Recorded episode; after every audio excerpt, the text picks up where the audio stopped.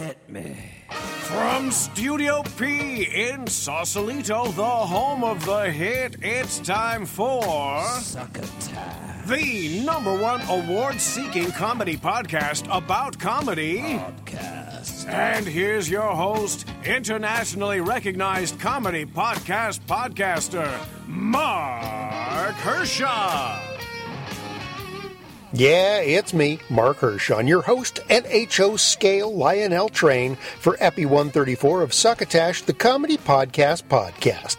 This is an installment of Succotash Chats with almost one hundred percent yakety-yak and almost zero percent clippity-clips. Our special guest this episode, none other than our very own raging moderate, political comedian, and social commentator Will Durst. Yes, unbelievable, after his priceless contributions for the past four years with our Burst O' Durst segment, I finally managed to wrangle the great man himself to a sit-down. No, no, no, there's still, I'm still using lines that I used in ninety-two. There was a big fight between Carlos Mencia and George oh. Lopez over who originated the how does he plan on building a wall Uh, without using Mexican labor. And I wrote that joke in nineteen ninety-two wow. about Pat Buchanan oh my God. And when when he was going to the Republican convention in San Diego. It really shouldn't have been that hard to get together with him. We live in the same goddamn city, and we've both been appearing periodically together on the same stage the past few years during screenings of the Three Still Standing documentary. That's the one about the early days of San Francisco stand-up comedy starting back in the early nineteen eighty boom times, featuring Will, Larry Bubbles Brown, and Johnny Steele. Anyway, it's a good time to get Will in front of the mic. Every four years we have the presidential election, and Durst blooms like one of those crocus plants, except his comedy is being uh, liberally, or rather conservatively, fertilized by Donald Trump's bullshit. So he is in rare form two thousand sixteen. I just got back from L A this past weekend where I was hosting the kickoff episode of the Carvey Podcast, a new show featuring Dana Carvey and his two sons, Dex and Tom. Their roommate, Ricky, was also aboard for this inaugural event, and veteran comedian Barry Sobel jumped in for the last few minutes as well. Things got a little dicey about a half hour into the proceedings. I really shouldn't laugh. Dana and I kicked things off, and he was really funny. The audience, which wasn't huge, maybe twenty people in the um, improv lab, was enjoying it. And why not? A lot of them were friends of mine. My old friends Bert Wheeler and Sharon Sussman, Tony Romaine and Phil Ernest from the Chill Pack Hollywood Hour, and Lily Holloman, who'd been on our live Succotash episode at the lab a few months ago. Anyway, Dana had gotten up to make room for his boys at the table on stage. He was moving around the other side of the stand-up piano that was at the side of the stage and abruptly disappeared, followed by a crash. Turns out the stage just plain ran out, and there was just darkness, leaving Dana to take a header into some empty cocktail tables and the floor. Um, I almost made the exact same mistake going over to see what the hell happened, because uh, you just couldn't see back there. It was totally dark. So there were a few moments of what the hell just happened, followed by T- Dex and Tom looking at me like, well, what are we supposed to do now? Our dad just fell off the stage. Well, Dana got up, walked it off, while the rest of us kind of stumbled forward with the show. The stunned audience was sort of wondering if maybe it was all part of things. But uh, Dana came back on stage after a little while, a bit banged up, a little bit woozy, but game to go, and we finished just shy of an hour and a half long. I'm told the episode will make it to podcast land eventually, pending Dana's agreement with an as-of-yet undeclared podcast network. And uh, it was, uh, it, regardless of the accident, it was a very fun and uh, interesting, interesting uh, evening. I've been using a brand new app, by the way, that just launched last week in my effort to make listening to comedy podcast episodes easier and easier. It's called Laughable, and I'm finding it to be pretty damned handy. You know, I try them all when they come down, and a lot of them are, you know, they do different things, and some of them are easy, some of them make it more difficult. The iTunes one is god-awful. Um... I'll talk about this more in our next Succotash Clips episode, because we don't really have clips this episode, uh, but it really makes finding those clips easier. It makes listening to podcasts easier, this this app called Laughable. Um, it's easier to find, they're easier to download, they're easier to just kind of go through and see what you've missed and see what you haven't. Um, the guy who put it together is named uh, Ned Kenny, and uh, I'm supposed to have an interview with him that I'll put up uh, along with the Succotash Clips episode next time, uh, if we can pull that together. Uh, there's a good chance I'm going to be helping them out a little bit in terms of curating some material, trying to recommend episodes, stuff like that. So check it out if you get a chance. I've just started using it, and I'm finding it quite uh, quite easy and actually kind of fun. There's also a lot of profiles. There's like a thousand profiles on comedians and podcasters, or comedians that have podcasts, or just podcasters. I think you'll even find one of me up there if you look around.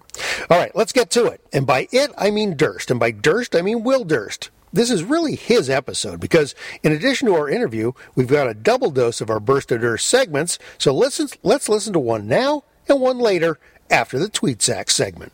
Hey guys, Will Durst here, wondering why it is that you're all so angry. And if you're not, you're definitely one of the special few.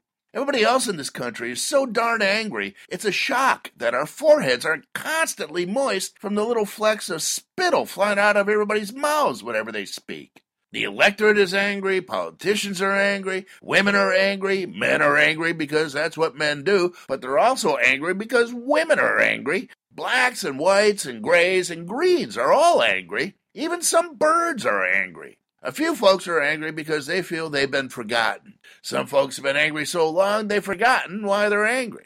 Some are angry about everybody else being angry. Others are angry because they think not everybody is, although deep down they are. Donald Trump is angry, Bernie Sanders is angry, John Kasich, not so much.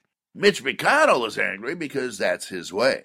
Hillary Clinton is angry because she actually has to work for the nomination. Jeb Bush is angry because he was a smart one. Ted Cruz's supporters are really, really angry, and he's not even running anymore, which makes them angrier. And regular people are angry for all sorts of reasons. Our manufacturing base has disappeared, rich people don't pay taxes, corporations cut hours and positions in order not to pay benefits. Our elected representatives promise pie in the sky, but we end up getting nothing but turd muffins. Turns out Tom Brady is a dick. Anger is the new black. It's almost like there's a competition to see who can be angriest. And we're all winning, which makes me really, really angry. For Succotash, the comedy podcast podcast, I'm Will Durst. Arrgh. Okay, so that's how we have been listening to Durst here on Succotash for the past four years. But right after this message from our sponsor, we will jump into my green room chat at the Punchline in San Francisco with Will Durst himself. Take it away, Bill Haywatt.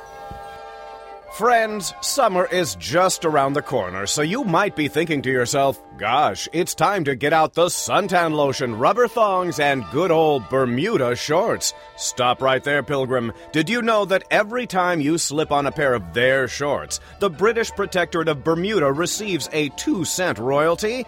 That's right, which is why Henderson's Pants, a loyal and legal corporate entity of these United States since eighteen ninety-six, is introducing their Wake Island abbreviated trousers. Roomy and comfortable like the Bermuda shorts you've come to love, but with the freedom that comes from knowing you won't be helping out the subjects of our former British oppressors. The stylish Wake Island abbreviated trousers are named for the unincorporated tiny landmass in the North Pacific, which is a legal U S protectorate. Now, when those hot, sticky days of summer hit, slip on a pair of Henderson's Wake Island abbreviated trousers and go for a stroll on the beach, around the pool, or through the mall. Feel free to wear briefs, boxers, or nothing at all under your new snazzy and one hundred percent American abbreviated trousers, because as a U S citizen, you have the right to stow your junk any way you choose. Originally designed for the U S Department of Immigration, trout farmers, and dark, seedy theaters, that's Henderson's Wake Island abbreviated trousers, available wherever things you put your legs into are sold. And now back to more of Succotash. All right. I am uh, in the green room of the Punchline Comedy Club in San Francisco, a club which I actually used to help book so many years ago. I don't want No, to we don't it. even use those numbers no. anymore. But I am with the, uh, well, how do I describe? Well, on the show I describe you as political comedian, social commentator, Will well, Durst. Yeah, okay. Right? Uh, he is, of course, the uh, founder of our Burst of Durst, which we feature each and every episode. Oh, cool. Sometimes two of them. if I get behind. But he is headlining this week at the Punchline in San Francisco, California. Yes. Not the one in Mexico. No, no. And, Will, this is the, it's unbelievable. I've been doing Succotash for five years. You've and been I've been contributing for four for four of those years. And this is the first time the two of us have sat down and face to face. I know conversation. I know. We've seen each other many times in rooms. Yes, yes, but yes, no, we've hugged, we've yes. touched, yes, yes, and we've known each other for. We've shared women named Deb. Thirty years, more than that. I think it's. When did you start at Fox Prods? nineteen seventy-nine. You started there in seventy-nine? I did. I was the timer and scorekeeper for the comedy competition. Well, then we knew each other in nineteen eighty. Yes. Because that was the first year that I entered the comedy yes. competition. So that is a long fucking time. That's a shit-ass long time. My That's God. thirty-six years. Yeah. Isn't that unbelievable? In November, in September, it'll yeah. be thirty-six. Yeah. That's yeah. crazy.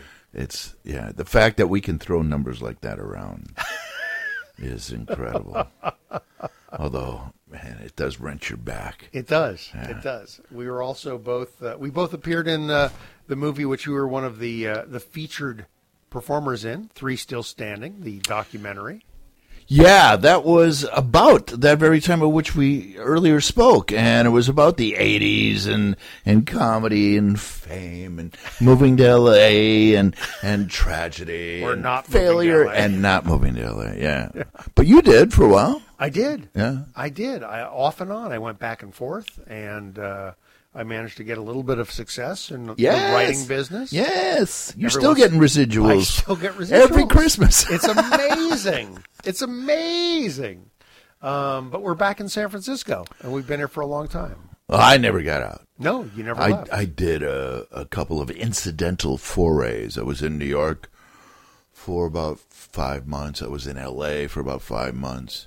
Twice, yes, doing plays, and uh, but I never wanted to be comic number sixteen hanging out in the parking lot. Yeah. And, and Mitzi didn't like me because oh, he's drinking a beer on stage. Oh man, really? Yeah, and she was sitting with Roseanne Barr when I had to do my audition, and Roseanne was uh, capturing her attention for some reason during my audition, so I didn't do well. Now I, those days, were you a Comedy Store comic or an improv? Improv comic. Okay, the yeah. improvisation. Yeah, yeah. Yeah, that's where I hung out. I'm Melrose, yeah. When I first moved down there. Uh, I'd left here in eighty-seven, eighty-eight, and I lived six blocks from the Improv. Oh, I no hung kidding. out there every night. Yeah, yeah. Yeah. Because that's where the gigs happen. Yeah. Where, exactly. where there are gigs. Yeah. Gigs, you know, beget gigs. Yeah, the Comedy Store was like a weird black hole of comedy. Um, with weird stories. I talked to Blake Clark years ago about, he because he started out as a, a security guy there, and he had these weird stories about like ghosts and shit. I bet. That were just amazing. It's like pre-Comedy Store, yeah. Yeah, yeah, because it was Ciro's, right? Uh-huh. It was like Ciro's on the Strip place. Yeah, and actually in seventy-seven Sunset Strip, I think it's oh. in the opening credit sequence. Yes. Ciro's. Yeah, yeah. yeah. yeah. So let's start with what my listeners know is the Burst of Durst. As I said, you've been supplying it for four years for us. Cool. And uh, it, there's probably one in this episode. There might be two, depending when I get this up. After the show tonight, I have to go home and finish uh, tonight's. Well, that'll be so in I this episode. So I can't drink after the show tonight. And I have uh, many friends who are coming, and some of them are world-class drinkers, and I'm going to have to put them off. I know. I know. I know. Yeah, because one thing my listeners don't know is that the Burst of Durst is not exclusive to Succotash. What I do is, because I, I need to write. I need that enforced deadline. I need someone telling me it's due Monday morning, and then I'll start it after the Sullivan Show. Uh-huh. And only a few of you will catch that uh-huh. after sixty minutes. So uh, I need that that uh, third party. I need people t- depending on me. So uh, every Friday morning, uh, hopefully Thursday night, I send out the commentary. And it's about three hundred words, and it's about two minutes long. And it's me on a subject. And this week the subject is going to be uh, the everybody reluctantly jumping on board the Trump bandwagon, all the Republicans. So I write that, and then I, I record it, And then I customize the tags. Right. For instance, I put it on my website. So I say for will durst dot com, I'm Will Durst. And then you, for Succotash, I'm Will Durst. Right. And then I customize the tags and I send them out. And then the next day, tomorrow, I would have to write the column. Right. And the column gets syndicated by a place called Kegel Cartoons. And it's not one of the big syndicators. It's a tiny. The guy used to be an editorial cartoonist, and they were the first to get sloughed off, as you know. When, of course. When uh, the hairy beast of journalism decided to shake its fleas off, and so the, so he was an so he he collated a bunch of editorial cartoonists and, and created this syndicate and. And mostly middle papers, you know, between uh, ten and fifty thousand yeah. in circulation, not over fifty, because they, they go to Universal or Washington Post writers or near, you know, one of the big ones.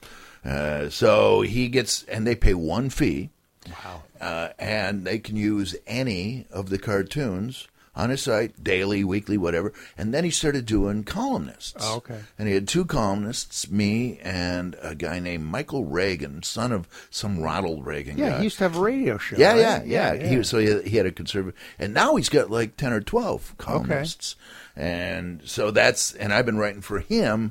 I've been writing the column, the syndicated column, for eleven years this year. No kidding. Yeah, yeah. But that's six hundred words. And sometimes...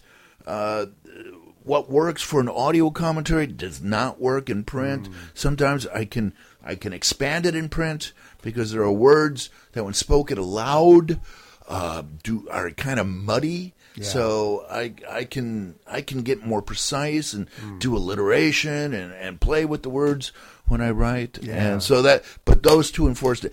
But it keeps me writing, and I have and only I not many.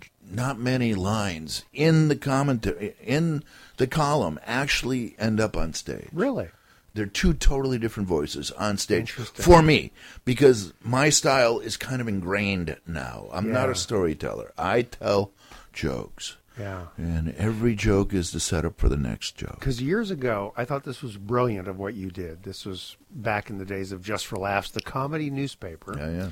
You would write a monthly column. Mm-hmm. I did the cartoons, and I wrote the puff piece That's right. profiles. Yeah, yeah.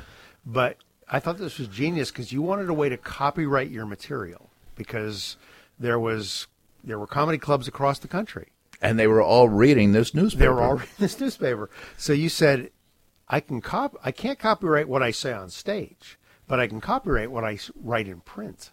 So you would write your act, your act essentially oh, yeah. as your column every month, and it was kind of genius, really. I mean, I don't know if it ever no no came in no, handy. No, no, no. There's still. I'm still using lines that I used in ninety-two. There was a big fight between Carlos Mencia and George oh. Lopez over who originated the how does he plan on building a wall uh, without using Mexican labor. And I wrote that joke in nineteen ninety-two wow. about Pat Buchanan oh my God. And when when he was going to the Republican convention in San Diego. So, I mean, yeah. And then there was a guy, and he's dead now, so I won't mention his name, but there was a guy who took an entire column that I had written for Just for Laughs yeah. and went on The the Carson show with it. Went on the Tonight Show. He did that as his act? Yeah. And he did the whole thing as his act. Unbelievable. And Tom Sawyer, bless his little heart, uh, heard the guy do the the bit at his club and said, no, you can't do that. And and I've been doing it for months. So, yeah, there's, you know, you got, you know, and and the thing is, then you just write new material. Sure. But it always struck me as a sort of an element that most comics wouldn't think of. They don't think of, how do I protect myself? And as you're saying, it didn't really help that much. No. But I'm a writer. But it was a way for you to keep generating material. Exactly. Right? Which I was... need that deadline, yeah. yeah. And I'm a writer who performs. I'm not a natural-born comic. I mean, humor in my family was very important because I have a developmentally disabled brother who, you know, we would sit around the, the dinner table and he couldn't offer up a lot of opinions, but you could make Marky laugh. Ah. And that was, and so that was the currency at the dinner table, making Marky laugh. And my dad was incredibly dry, uh, very funny. And my mom was larger than life. My mom was a diva. Uh, so uh, there was various ways of keeping Marky. And so humor was always integral. And you grew up in the Milwaukee area. Yeah, yeah. Um, so how does somebody from Milwaukee, which doesn't have a real burgeoning comedy community, I would imagine, how do you go, this is what I want to do with my life? Always wanted to be a comic.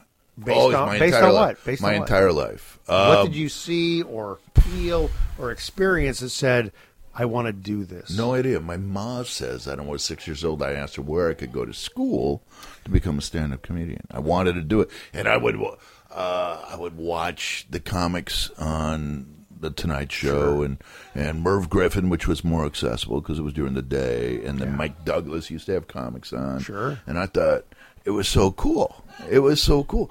And then it was crystallized one time, and I think it was when I was twelve or fourteen years old. And I used to babysit for my brother and sister, who were a little younger than me. And but uh, so my parents would go out, and they had this show on. And I wasn't allowed to watch it if they were home. And we only had one T V. But it was a show, and it was syndicated. And it was Friday or Saturday night. I can't remember. It was called... Uh, It was the Playboy show. What was that called? Playboy After Dark. Playboy After yes. Dark. Yeah, yeah. And, uh, you know, because Playboy at the time, you know, my dad had Playboys and my stepfather not. So I knew that there was a difference. Yeah, yeah. And then uh, Hugh Hefner. And then one time, this guy comes on and he's a comic. And all the bunnies changed their their, their focus from Hefner to this comic. Really? And I thought that was the coolest thing I had oh, ever seen. He got Hefner, the chicks. Yes. Yeah, yes. Yeah, yeah. Yes. Do you remember who it was? It was a yeah, it was a guy named Lenny Bruce. Sure. Sure. Wow. No kidding. Yeah. That's amazing. Yeah, it was yeah. And I remember that moment. I just remember going, wow. But I used to watch any comic on the Tonight Show. There was a guy, and I can't remember his name, that I really, really liked. And he was dark, and he pretended he was this little rich kid. And I can't remember his name, and he didn't last very long, but he was really cool. And I liked David Brenner, and I liked um, Alan, even Alan King, especially during Watergate. Alan King was incredible. Uh, but, I remember seeing people like Ed Bluestone. Yeah, yeah. Right? They yeah, were like, yeah. I thought they were really funny. And they had careers that I think Ed... I think he may have passed away. I'm not exactly sure, but he had a career that lasted at least forty years if he's not still working. And it's just amazing. You'd watch these guys and just laugh and go, this this is incredible. But to you, this was igniting this idea of this, I could do this. Well, it was also light years away. It was all New York and L A and San Francisco. I mean, Milwaukee did not have any kind of show business scene. As a matter of fact, I, t- I talk about this on stage, but Milwaukee, comedy was illegal in Milwaukee right. through a bizarre licensing law, because in the fifties, when the city decided to make money on entertainment licenses, so they wrote all the codes, comics were M Cs for strippers. So rather than, you know, get all convoluted, they just put them in the same category. So to this day, if you want to charge money for a stand-up comedy show, in Milwaukee, Wisconsin, the city of Milwaukee, you have to buy an exotic dancing license. To this Still day, today. Today, yeah. Really? And in nineteen seventy-four, when I started doing stand-up, it was fifteen hundred bucks a year. I don't know what it is now, but wow. that was, you know, and you, fifty bucks a year, you could get a Class B joint license and have Woody Herman and the Thundering Herd with but all no fifty, comic. But not a comic. Wow. Yeah. So we were always in the burbs of Milwaukee. We were in Oak Creek or Wauwatosa. We couldn't do the city. We actually got, but I was there when a showcase got busted on a Monday night. No kidding. We were charging a dollar, literally a dollar at the door. And the Tavern Squad, that's what they were called, the Tavern Squad came in, turned on the lights, busted the, you know, threatened the guy with his liquor license. Wow. So, so we lost the showcase. Were there strippers or was just No, comics? no, no. This was just, it was a place called, instead of Saks Fifth Avenue, this was Zaks with a Z, North Avenue. Okay. So it was Zaks North Avenue. But then before that, we had a showcase in Milwaukee at a place called the Rusty Nail, and that ran forever, and they didn't pay the license. It was right down from uh, Milwaukee School of Engineering, M S O E, and uh, they had a regular clientele. And, uh, you know, every Monday night, so Monday Night Football. So we, when we came in, we had to turn off the Monday night. Well, they were not happy. I had to shut down the foosball table. I've done those shows. And so... Yes. They, it was their turf. They were the regulars. Oh, so they called it in. And they would, yeah, and they wow. would learn your punchlines and yell them out in front of you because they were there every week. So I learned to mix up the material so they had no idea what was coming. Interesting. Yeah. So you're watching these shows are emanating from L A and New York. How yeah. do you decide on San Francisco as your destination? Oh, that was easy. That was easy. A number of reasons. It was uh, serendipity and all the wheels, all the uh, coming together. My grandma had a sister who lived in San Francisco. She would make yearly visits and wax ecstatic about the city. So mm. that started the long-distance love affair. And then, of course, you know, all the movies. And then I had a girlfriend. Uh, you know her. I do. Nancy Garrett Nash. Yeah, yeah. She used to be Nancy Boldowitz in Milwaukee. Okay. And she came out here, and she moved here before I did, like six weeks before I did. So I told her I was coming. Ah. So I got to stay with her. Also, uh, I had survived the winter of seventy-nine. On New Year's Eve, nineteen seventy-nine, I had three gigs. No, nineteen seventy-eight, I had three gigs, man. I had a thirty-five dollar gig, I had a two hundred dollar gig, and I had a fifty dollar gig. And it snowed nine inches. But it was done by three p.m., and it was gorgeous. And every one of my gigs got canceled, so I said, oh, I'm out of here.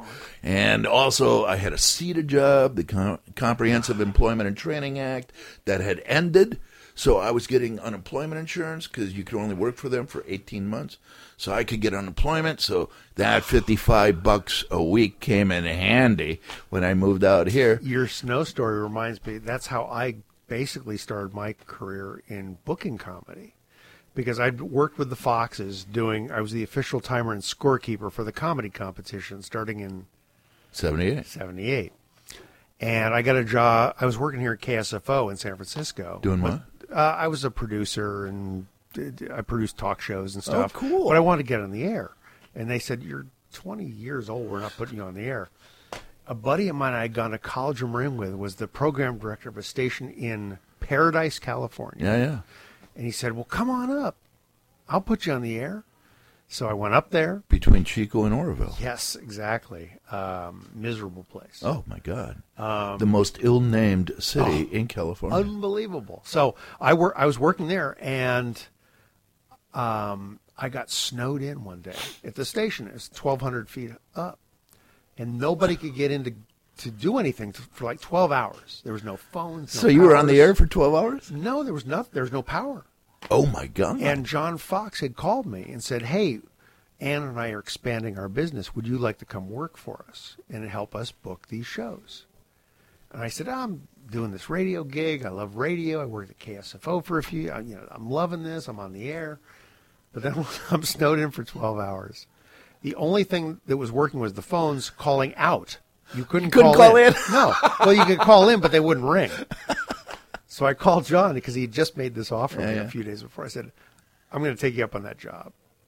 And so I moved back to San Francisco and started booking where we are right now, the yeah, Punchline. Yeah, the Punchline. In San Francisco. So our our uh, our paths dovetailed that is clever. Rather nicely. Yeah. yeah. So you get to San Francisco. And the first week I was here, because all of our showcases in Milwaukee had died. And, you know, they would they would run for, and so I I would go down to Chicago and work the Comedy Womb or the Comedy Raccoon. And, I, you know, they, as soon as they found out I was from Milwaukee, they put me on first or last. That was it. I was Wow, that's a common thing. Yeah, yeah. So, I, uh, and you can't get any better, you know, going on first or last. I mean, you're just, you're trying to survive. So that's why I had to get out. And at the time, there were three cities where you could make money, and they were Chicago, Boston, and San Francisco. Yeah. And so, not New York or L A, because, you know, everybody oh, could do it clubs. for yeah, yeah. exposure. So I moved to San Francisco, and the first week I was here, first uh, Sunday, uh, I came here, and Glenn Mercer was the host. Okay. And I had run into, I had worked in Milwaukee with a guy named Paul Seabar, who's like mm. an olden-timey, he's a, He's a historian of musician, and he looks like he was hanging out with Woody Guthrie, Americana kind of music and stuff. So uh, I told him that I was from Milwaukee and I was a comic, Mercer, on a Sunday. He said, well, uh, you know, I, I know somebody in Milwaukee because I went to New College in Florida. It was Paul Seabar. Oh, and I just funny. worked with him the previous weekend. Okay. We, he, I did comedy. He, he sang. So he, Mercer gave me a semi-prime, you know, spot. So the first night I killed in, in San Francisco. And then uh, I went to the Holy City Zoo the next night, and that was... You've seen that story on the uh, and the, the, on the documentary, yeah, yeah, yeah, about Pritchard and then Robin, and I had to follow both of them, and it was horrible. And but the first week I was here in San Francisco, I was on stage eight times. It was like comedy heaven. It was, oh, you know, oh, the yeah. angels were singing, and yeah, and I got very lucky. I caught the, one of the crests That's, of a comedy yeah. wave. Yeah, yeah, yeah. yeah. Um, and. It continued for quite a while. I mean, it. I mean, this town. It. It's sort of resurged now, but it, for a while, it was just like, if you want to work, do comedy, make money, and grow your act, go to San Francisco. Yeah, but it was a velvet trap. Yes, you know, because I at one time we had and bring in Bubbles, and he knows all the numbers, but I think he said at one time like. Between ninety and ninety-three, we had fourteen full-time clubs within a forty-five mile radius, and that doesn't include Sacramento, which had three yeah. at the time. So I would, in September, I would call up. I'd get three weeks at Cobb's. Uh, I mean, book the next year. I get three yeah. weeks at Cobb's. I get three weeks at this Punch, three weeks at the Walnut Creek, three, three weeks in Sac, Sacramento, yeah. and then I would call up a couple other. And I had half my year booked. You know, in two days of making phone calls in September the previous year. Yeah. So, yeah. So I was ubiquitous. I was just working, but I didn't go to New York or L A as much as I should have. You know, right, I mean, that's right. that's where they were giving that, out the big know, money and stuff. You know, it's funny that people I've talked to, including Bubbles, those, you know, that's the regret is I should have gone to L A when I had the chance. Uh, which was another velvet trap, quite frankly. Actually, not even velvet trap. It was more of kind of a tinfoil trap. You'd go... Nothing paid. You do these showcase gigs for maybe twenty-five bucks a night if you were lucky. And then you had to go on the road in order to make money, in order to live in L A. That's right. And then you weren't there for the auditions that, that right. you were down in L A for. That's right. They would do these showcase gigs, and uh, then there would be pilot season. But you're out of town because you got to make money. You got to make money. And so it really did become very difficult for comics to go, how is this supposed to work again? And that's why it was nice if you were a little trust fund baby. Yeah. You know? Oh, yeah. yeah. And you had the money and you yeah. could stay and you didn't have to do the crappy one-nighters in Modesto. Yeah, but can you name one trust fund baby that was a good comic? Yeah, a couple of them. Really? Yeah. I don't remember any of them. Janine? Garofalo? Oh, that's true. That's true, yeah. Okay. Greg Behrendt? Okay. A couple of them. Yeah. All right. Yeah. All right. You're right. You're right. Yeah. I'll give you that. Uh, but then there were the hobby comics that nobody liked. The people that had jobs and they would just kind of show up and do a gig. And uh, there was one guy, what was his name? He was a doctor. He was an E R doctor. And he would get gigs in cities doing emergency room stuff to pay for his oh, no travel. Kidding. Yeah. And then he'd, he'd get booked for a week at a club. What was his name? Don something or other. You know who I hated the most were the people who thought anybody could do stand-up comedy. You know, Joey Buttafuoco did a stand-up comedy tour. Uh, Cato Kalin did a stand-up comedy tour. Yeah, yeah. You know, all these people. The uh, I hear that, that that soap opera star, Walt Willie or something like that, that he wasn't halfway bad. Okay. You know, but everybody thought, oh, I mean, they held they held stand-up comedy in such low regard. Oh, yeah, it's like, yeah, I, I'll do this. Yeah, yeah, yeah, like anybody can do it. You know? It's like podcasting today. Anyone can have a podcast. Anybody. Well, it's true. I mean, uh, you know, I do podcasts all over. There's a comedian that doesn't have a podcast? What? A comedian that does not have a podcast is just a guest on other people's podcasts. And my rule of thumb is if you guest on nine podcasts, you will have your own after that. Just a compilation. That's yeah. right. That's right. I want to, because uh, I'm doing this uh, little political comedy show. And I did one in twenty twelve. The same thing. Yeah. Elect to Laugh. And I started it on Super Tuesday, just like this time. And it started about seventy-five minutes long. and then by election night, it was two hours and five minutes long, and lush and rich and thick like a tropical rainforest. And then the next day, it died. It evaporated because really? nobody wants to hear about politics. Not after the election. No, not after this. So that's why in twenty thirteen, I wrote the Baby Boomer Show. Right. But now I had to come back to election stuff because, oh my, you know, because, and I'll say this on stage, but, you know, every election year the comics say, you know, they're all good, but especially this time. But especially this time. Oh my and I'm God. sure in twenty twenty we'll say the same thing. But yeah, so I'm going to pivot next year. Uh, you know, as they say, I'm going to evolve. But so what is, I mean, what kind of gift is someone like a Donald Trump to a political comedian?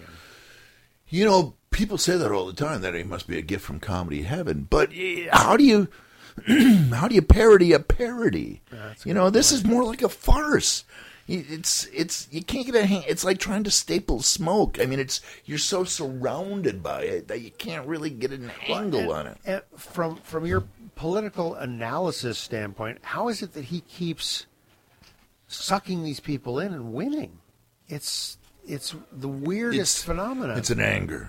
And it's the Republicans created this monster because they're the ones who, for decades, you know, since Nixon, have been telling, or since Reagan at least, you know, uh, the nine scariest words in the world, I'm from the government and I'm here to help, you know. And, and so they've been saying that government sucks, government sucks. And finally, they convinced their constituents because they kept They kept going to their constituents and saying, these guys, you know, are going to take away these, and we're going to help you. And then they don't help them at all.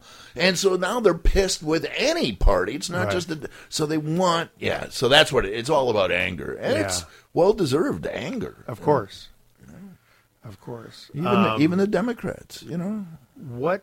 What do you think is going to happen in November? No idea. I am the worst guy to ask. Yeah. I am, because uh, Bossier, you know, he always makes fun of me because I have the worst taste in movies, and all my political predictions are totally, you know, off the charts. And In in two thousand eight, I said Hillary was going to beat Barack, and then I said McCain was going to beat Barack, and so really, don't trust me. All right, yeah. all right.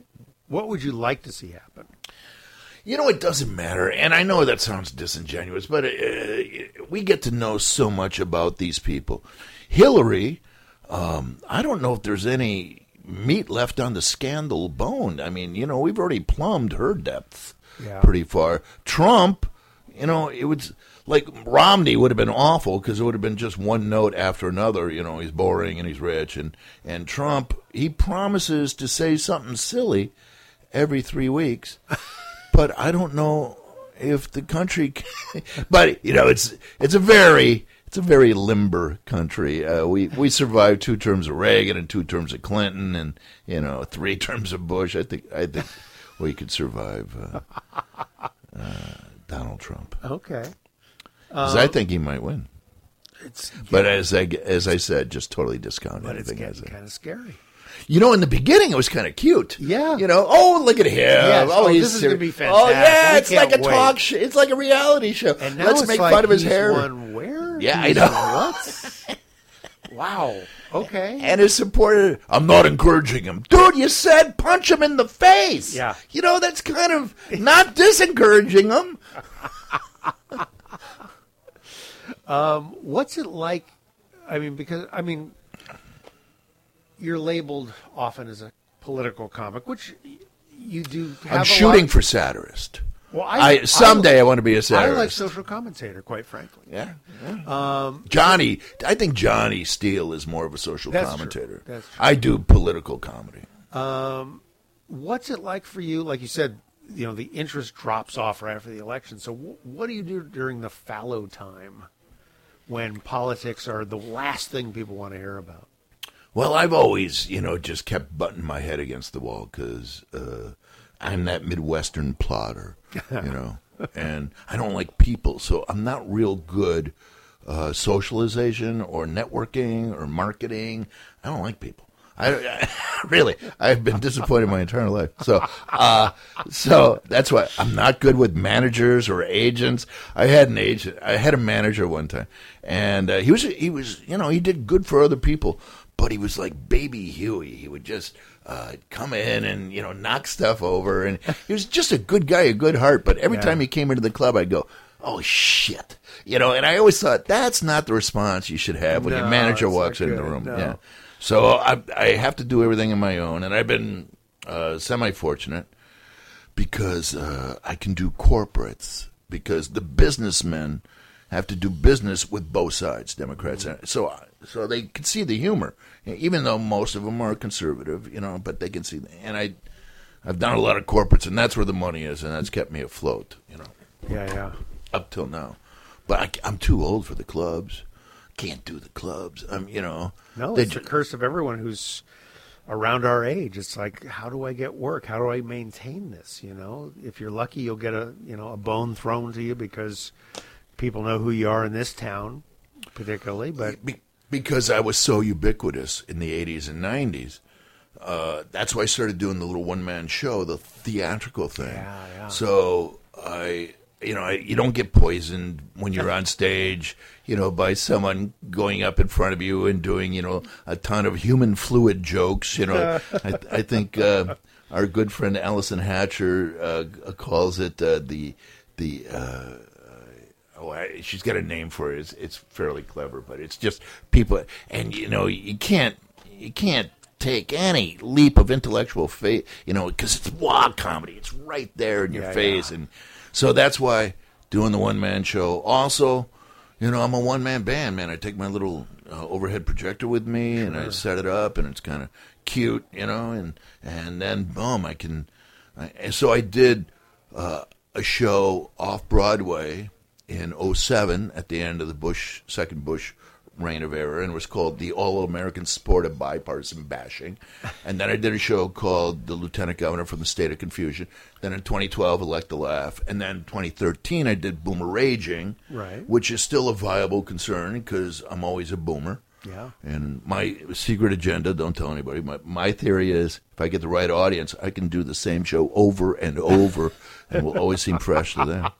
So that's, so that's, I might go back to that next year. I'm developing another show called Durst Case Scenario, which is about these modern times and, you know, uh, about how we're, uh, it's, it's just talking about, you know, passwords and, and uh, technology and, sure. and, you know, religion, a little bit of religion and, uh, the, the past, you know, I mean, uh, the first guy to eat an oyster, you know, and, and, and stuff like that. So, so I think, either next, but I want to. I want to interview you. What? Because I want to do a mystery set in a comedy club. Oh, cool! A murder mystery, and I want to call it "Murder at the Holy City Zoo" because Debbie and I still own the name Holy oh, City Zoo, nice. And no one's going to sue me. And then once I get the first one down, then other clubs will say, "Oh yeah, you can use my name." Nice, yeah. nice. Yeah. There is a a series of books. I think it's three books, and I met the author, who's a he was a stand-up comic, may still be a stand-up comic, but really, and he, he wrote, wrote a series of books set he, in a comedy club. He, well, he wrote three books about a comic who's an amateur detective. Oh, okay. And all the murders, kind of, he would like get booked on the road, and somehow there'd be a murder, that'd be connected somehow to the club he was touring. Cool. At. Yeah, yeah. Are they any good? Dan something. What was his name? I'll have to look it up. Yeah, they were actually pretty good. He at one point had optioned them as a T V series, and it never went. But uh, they were really intriguing because he was a guy that traveled the roads, so right, right. running all these a road comic, great yeah. mysteries, right? So I'd love to talk to you about that. It'd be a great idea. Um, yeah, and I wrote these. I wrote these uh, uh, little thirty-second mysteries as kind of a. I have this little oh, book. Oh, okay. So these are thirty-second mysteries, and they're handwritten. Oh, that's cool. That's my handwriting. Wow. And there's fifty-four of them. Oh, that's cool. And it's cool. Cleverly called fifty-four Handwritten thirty-second Mysteries. May I have this? That one is for you. Well, thank you. I have to, yeah. Have oh, this to. Is great. Yeah, yeah. What a great idea. And I already have the second book written. But there's there's secrets and, and you know, yeah. all sorts of stuff. So, with the span of the time you've been doing comedy, it seems like there's, you know, I just, I recently did a show at the uh, Comedy Lab next door to the Improv in L A with Dana Carvey with his two boys. Oh, cool. Who are both doing stand-up now. How are they? They're good. They're yeah. funny. Yeah. And they open for them. How old are they? They are in their early twenties. Oh, wow. Right? Wow. Yeah. Yeah. Wow. Um, but from your perception, and being in this town where comedy has had a various, you know, various series of resurgences. Waves. Waves. Yeah, we've had waves. I was the third wave. There were two waves before yeah, yeah. me. Yeah. Oh, yeah. Yeah, yeah. So what's, where are things at now in terms of what comedy it's different. is? It's different. Yeah, yeah, yeah. It's always different. Yeah. You know, our generation was the screw you, man. We're anti-authoritarian. We're gonna, we're gonna screw the man, man. Fight the man. And now we are the man. You know? Right. Yeah. Yeah. So it's always different now. You know, because of YouTube and and uh, blogging and and uh, social media. You know, it's all different. It's not better or worse. It's just different. The kids yeah. are the kids get figured it out. You know, figured out how to do it. So yeah, it changes. It. You know, it evolves. Does it give you a perspective? Because I remember when I was booking this club, one week, this was early on when the Punchline, I think it was the first year it was open, uh, John Fox booked Ronnie Shell in here. And it was like Thanksgiving week, I think. And just very few people showed up. And he was on stage doing his thing, doing his stand-up, doing his act. Just, and it was just kind of painful because he couldn't adjust his act to what the crowd had become in a comedy club. You could see him doing his act in a Playboy club in the fifties, and it hadn't changed at all. So when you see young people doing their act now in town, when you do your act in front of a younger audience, what's your perception of what they're seeing, what they're feeling? Uh, if you can put yourself there, I don't know. Yeah, well, yeah, uh, uh, yeah. And why is this bitter old man lecturing me? Is pretty much what, what I'm hearing from the crowd. But no, I think uh, I can get them to laugh. If sure. if you get them there, I can get them to laugh. That's uh, the thing is, they won't necessarily come because my name is on the door. Mm. You know, the, but uh, and my audience is dying off. Well, what happened was my audience cocooned, and that's why the average age of a comedy club is eighteen to thirty-five. Sure. You know, because they want to see their generation reflected on stage. You know, I remember seeing Jack Marion. You know, and Jack sure. Marion was, what, ten years older yeah, than yeah. us? Come on, man. You know, what are you talking about? You yeah. don't know nothing. Jack Marion. You know? Yeah. And it was, and uh, so, yeah. So I think every, uh, but I, I tried to, uh, I don't suck up to the kids, but I tried to be aware of them and their concerns. But I think it's just comedy, man. If you can make them laugh out loud on purpose against their will, yeah, you know, that's that's yeah. I don't, I don't think they're any different, you know. Uh, Ron Vai, you know Ron? Uh, I don't know Ron. No. Ron is a comic who now works here. Okay. And uh, yeah, and uh, he said he went to see Don Rickles in Vegas, and it was kind of sad. Ooh. Yeah, yeah, yeah. I don't want to be that. Yeah, yeah. I don't want to be sad. No, that's yeah. the thing. It's like, how do you keep evolving it at the same time? You, that's you, why I'll write, you know, mystery set in a comedy. Yeah, yeah. Here. Oh, that's yours. Yeah, yeah. Yeah, um, yeah because you, you do have to evolve. You have to change. Um, Because it's like, oh, look at that sad man trying to make us laugh. Well, I can't do Vegas. I can, I can do Tahoe, but I can't do Vegas. I, I do fine at the club in Vegas until the second show Friday night. Mm. The second show Friday night is full of uh, twenty-three-year-old kids who just drove in from Los Angeles, and the whole world revolves around them, and they don't want to hear about politics. They don't want to hear about anything. You know, they just right. want to hear about uh, uh, pussy and fart jokes, you know, and that's all ah. they want to hear. So I can't do Vegas. You know, I can't. Crazy. If I only had to do one show a night, it'd be fine. But the second show kills me. That's crazy. Yeah, but you have, you know, as, as Clint Eastwood said, a man must know his limitations. So, true. So yeah, I mean, once you know that, you know, don't bemoan it. You know, yeah, work yeah, with yeah. it. Um, so where do people find you now? If, if obviously they, if they see you on a bill, they can come to a comedy club. But you're every you... Tuesday, I'm doing this little show, Elect to Laugh, and it's ninety minutes. And it's me and an overhead projector, and I show pictures of all the Uh, candidates that ran for president this year, focusing, of course, on the headliners, uh, Hillary yes. and Donald. And that's every Tuesday until the election.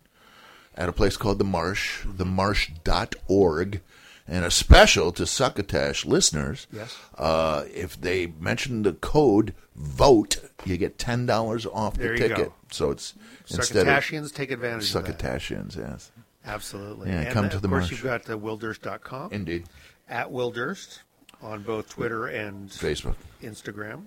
Uh, yeah, but I don't do Instagram. I don't know how to do it. Will I you see teach you me? On there. Yeah. No, I don't do Instagram. No? no. Okay. No. All right, I'll teach yeah. you. Absolutely. Yeah, yeah, yeah. Great, yeah. great. And, of course, The Burst of Durst. On Succotash. Absolutely. And there's almost a new episode every week. Almost. If I just could get out of my own damn way. Yeah, I know. Me too. Oh I'm doing God. seven out of eight weeks. Yeah. That's that's my gift to that's myself. Good. Yeah. That's good. Yeah. Will, thanks so much for finally gracing us with your full presence. Oh, pshaw, Mark Hershaw. The honor has been mine. And uh, we'll talk to you soon. Hope so. Take care. Bye. Bye. Big thanks to Will Durst for taking the time to chat it up with me. You can find his home site at will durst dot com. He's on Twitter at Will Durst. And he's supposed to come through with a reading for our podcast of that funny little self-published book we briefly mentioned during the interview called fifty-four Handwritten thirty-second Mysteries. It's really quite funny. I've been making my way through it. Uh, it's not hard. They're very short. and, uh, but they're all these sort of hard-boiled detective-style stories and uh, a lot of fun. So I asked Durst to read one of them uh, that I will play on the show, and then I will uh, figure out some way to give away copies of his book. Um, it's a tiny book, but it costs a lot of money because it's self-published, so every time he needs to print them, they're like five bucks a piece or something. So I told him I would uh, foot the bill and make some available as free giveaways to you, our fine listeners. Um, and uh, I just got to figure out some way to do that. I don't. If you have a suggestion how I can give them away, let me know. Uh, you can call the Succotash hotline if you like, eight one eight, nine two one, seven two one two. You can also use um, Spare Min, the app Spare Min, and uh, set up a time for us to talk live for five min- up to five minutes. And it will record that, and we can play it back here on the show as well. So that's the Spare Min app that people have been using to get a hold of me recently. So try that. Or the Succotash hot- hotline. Let me know how you think we should give away copies of Durst's book. All right. Um, speaking of TweetSack, hello, Tweety. It is TweetSack time. So it's your time, Tweety, to shine. First up, we had a call into the Succotash hotline. Give a listen to this. Hey, you guys, you guys should really check out Pickle Fanboy. Found at uh, SoundCloud, iTunes, and, well, shit, just about everywhere else you can find it. So check it out. I think he was saying we should check out Samboy or Fanboy or Sandboy. I, I'm not sure, but thanks for calling in. You can call us anytime, eight one eight, nine two one, seven two one two, or like I said just a few moments ago, try that new Spare Min app. I think it's available both for uh, iOS and also for um, Android phones, so give it a shot. All right, got a new rating and review up on iTunes, which we always appreciate. Every time I know there's one up there, I am going to read it here, unless it's a one-star turkey of a review, in which case I will never let it darken my microphone. But this is a five-star rating and a review, which reads, "What a time saver. I found out about this show because they used a clip from my show. I was flattered and intrigued with their show concept, so I gave it a listen. I'm glad I did. It's a huge time saver to hear the best stuff from the best comedy podcasts all in one hour. Thanks again for using my show and your show, Mike Winter of Wise Crackin' with Winter." Well, thanks, Mike. Thanks for posting that. Yeah, we played uh, his clip just last episode. Um, so you can go back and catch that in episode one thirty-three if you'd like. Our a cappella singing chum Abner Surd tweeted out just today, "Tall Tales and Shaggy Dogs episode two twenty will include a shout-out to at Succotash Show. Recording it now. Hashtag please pass the Succotash." Well, thanks, Ab. I think I'm going to use that hashtag myself on our stuff. That's great. Please pass the Succotash. Thanks, Abner Surd. We'll be featuring your latest tunage on the next podcast clips. So thanks for sending that uh, along earlier. Friend and past co-host of this show, uh, guest co-host, she was only here once, and that was via Skype. We've never actually met face-to-face. Monica Homburg, host of Dazed and Convicted, she tweeted a couple weeks ago they find, that she finally put a new episode out. Uh, believe me, lady, I know the I know the feeling. and said, as usual, it's mainly about Craigslist pervs. Well, of course it is, Monica. So check out Dazed and Convicted on iTunes, SoundCloud, et cetera, et cetera. Got a direct message from someone called Thomas Banks that said, quote, thank you for joining me on this journey. I hope you'll read my novel, Indefensible, about swarms of autonomous weaponized micro-drones in the hands of embedded terrorists. A compelling, exciting, fast-paced, and important story. A story that's unfortunately is more prophetic than fantasy. At four dollars and ninety-nine cents, it's a bargain. Smiley-faced emoticon, unquote.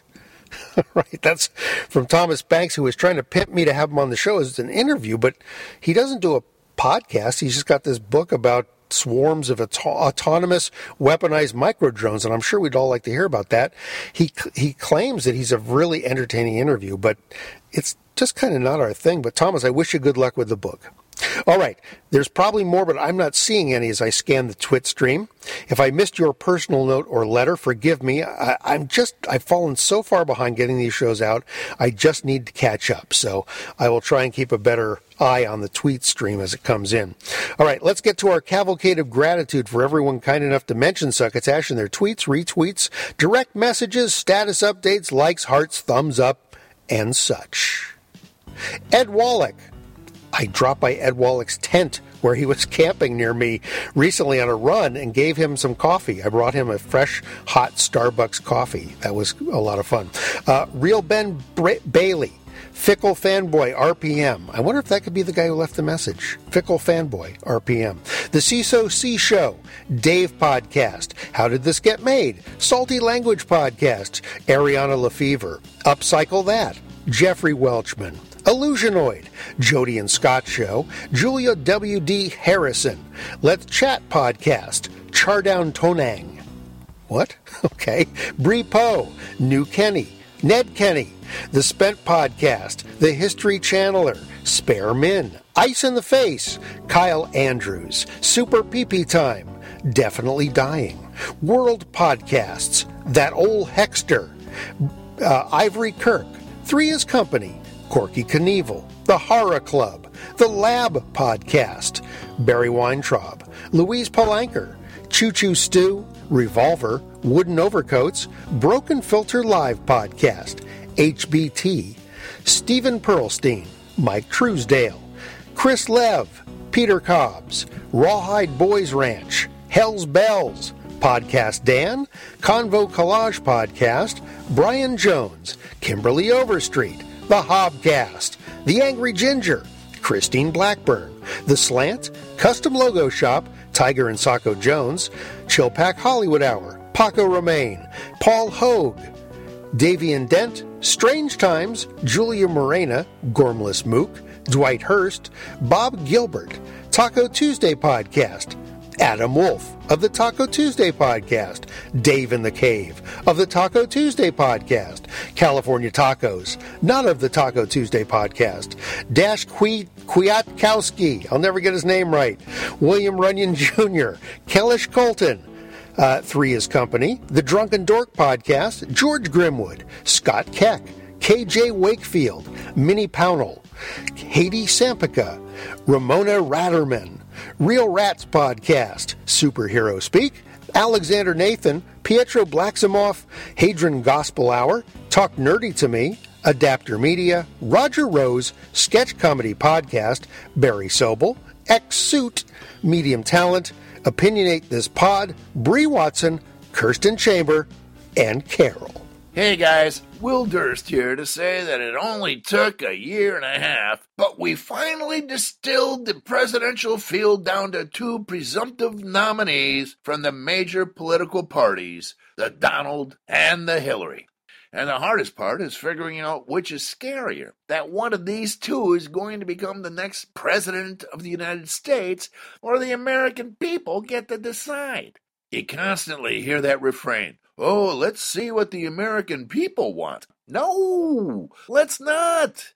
You want to know what the American people want? I'll tell you what the American people want. The American people want to lose weight by eating potato chips. The American people want to pay no taxes and have better schools and roads. The American people want drive-through nickel beer night. The American people require a warning label on their brake fluid to keep them from drinking it. The American people want to win the lottery without having to buy a ticket. The American people think any piece of clothing they can squeeze into fits. The American people would chew off their own foot if Oprah told them there was liquid gold in their ankle veins. The American people think louder is better and deafening is best. The American people think the laws of gravity can be repealed. The American people want to look like George Clooney by shopping at Walmart. The American people have the same sense that God gave a bucket of hair. sixty-eight percent of the American people still believe professional wrestling is legitimate.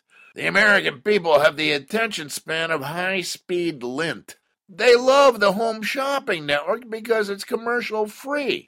God bless the American people and the rest of the world. For Succotash, the comedy podcast, podcast, I'm Will Durst. Durst in, Durst out. This has been the mostly Durst episode of Succotash Chats. I'll be back next time with a whole bunch of comedy podcast clips and another burst or two by Mister Durst, who is always available at will durst dot com. You can find him there. You can also find him at Will Durst on Twitter. And I'm going to teach him how to use Instagram one of these days, and you'll be able to find him there. How about that? Until then, please take a few minutes or moments to rate and review us up on iTunes and visit our home site, succotash show dot com, where you can find the, the blog to this episode. Um, you can buy some merch from our succotashery. You can click our donate button and give us some dough, or use the Amazon banner at the top of the page to do your Amazon shopping, and they'll shave off a little tiny piece and send it to me. All right. That's it. We're done. Pop those earbuds out for half a second, rest those pearly shell likes for a few minutes, and we will speak to you next time. And please remember to pass the succotash. Goodbye. You've been listening to Succotash, the comedy podcast podcast with your host, Mark Hershaw. Brought to you by Henderson's Pants and... Imagine your company's name right here. Find us on the web at succotash show dot com, on iTunes, on Stitcher Smart Radio, and on SoundCloud. You can also hear us streaming and like us on Facebook. Follow us on Twitter at Succotash Show. Email us at marc at succotash show dot com. Or call into the Succotash hotline at our non-toll-free call number, eight one eight, nine two one, seven two one two. That number again is eight one eight, nine two one, seven two one two. Succotash is produced and engineered with the kind assistance of Joe Paulino through the auspices of Studio P Sausalito, home of the hit. Our associate producer is Tyson Sainer. Our musical director is Scott Carvey. Our booth assistant is Kenny Durges. Until next time, I am your loyal booth announcer, Bill Haywatt, reminding you to please pass the succotash. Goodbye.